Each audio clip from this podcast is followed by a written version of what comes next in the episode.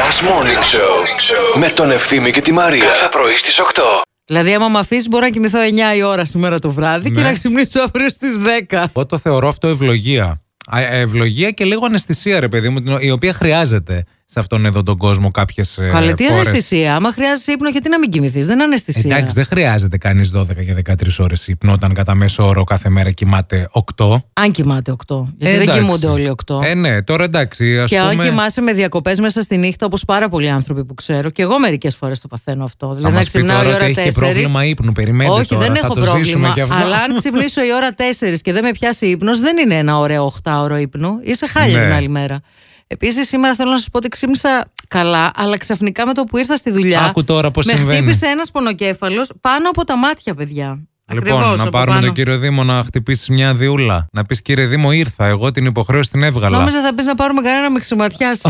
Όχι. να πάρουμε κύριο Δήμο για διούλα. Να πάρουμε κύριο Δήμο για διούλα. Σε φάγανε επειδή είσαι μοναδική.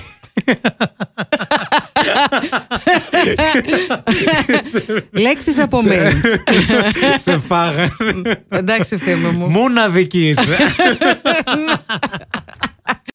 Αν παραμείνετε στο κρεβάτι, λένε οι ειδικοί, ενώ δεν μπορείτε να κοιμηθείτε, αντιμετωπίστε τον κίνδυνο να αναπτύξετε το μίσος του υπνοδωματίου. Σήκω όρθιος, λέει το κρεβάτι είναι για να κοιμάσαι και να κάνεις σεκ. Αν ξαπλώνεις και δεν μπορείς να κοιμηθείς, μην ζορίζεσαι, μην στριφογυρνάς, σήκω, πάνε διάβασε ένα βαρετό βιβλίο, δες κάτι στην τηλεόραση, στο σαλόνι εκτός δωματίου και Ναι. όταν ιστάξει, Πάνω πάνε στο να δωμάτιο. κοιμηθεί. Ναι. Αλλά δεν ήξερα ότι υπάρχει και όρος μίσου του υπνοδωματίου. Μίσος του υπνοδωματίου. Εγώ το υπνοδωμάτιο μου το αγαπώ όσο κανένα άλλο δωμάτιο στο σπίτι. Εμείς έχουμε και το μίσος του ψυγείου επίσης.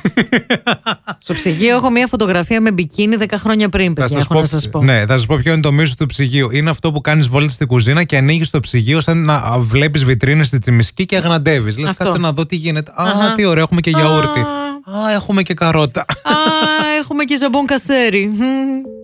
Διαβάζουμε κάποιες πληροφορίες εδώ πέρα στο έθνος ότι θα γίνει και μία πρόταση να πραγματοποιούνται rapid test στα φαρμακεία. Καταρχήν να πουλάνε τα φαρμακεία rapid test. Και, να, σου τα κάνουν να τα σου το rapid κάνουν test. κιόλας. Ναι, γιατί όχι. εντάξει, θέλει και μια τεχνογνωσία. Δεν είναι Βέβαια. κάτι δύσκολο βέβαια. Δεν είναι, αλλά, Αλλά, εδώ σου ε, λέει έλξατε και εσύ ε, τσατίζεσαι με την πόρτα γιατί σμπρώχνεις και φωνάζεις πίσω από το τζάμπι και λες δεν ανοίγει ρε φίλε, δεν ανοίγει, δεν μπορώ να μπω. Πώς θα μπω. και βγαίνει έξω Το ένα ζει, κεφαλάκι. παιδιά. Παιδιά, και το λέει, ζει, το «Ναι, ζει». Αφού δεν μπορώ να μπω, τι να κάνω. Θες να κάνουμε εμείς μόνοι μας rabbit test, πας καλά. Είσαι τρελή κι εσύ. Πάει άλλη να κάνει ένα τεστ εγκυμοσύνης, να κατουρίσει, να δει τι κατουράει το χέρι της τώρα. Θα κάνει rapid test. Άσε μας από εκεί.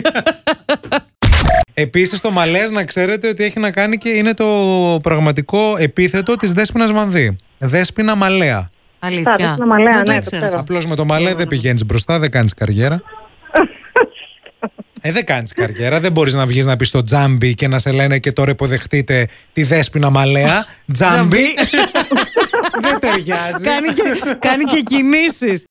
Τώρα έχεις ένα λόγο για να ξυπνάς το πρωί. Last Morning Show με τον Ευθύμη και τη Μαρία. Κάθε πρωί στις 8.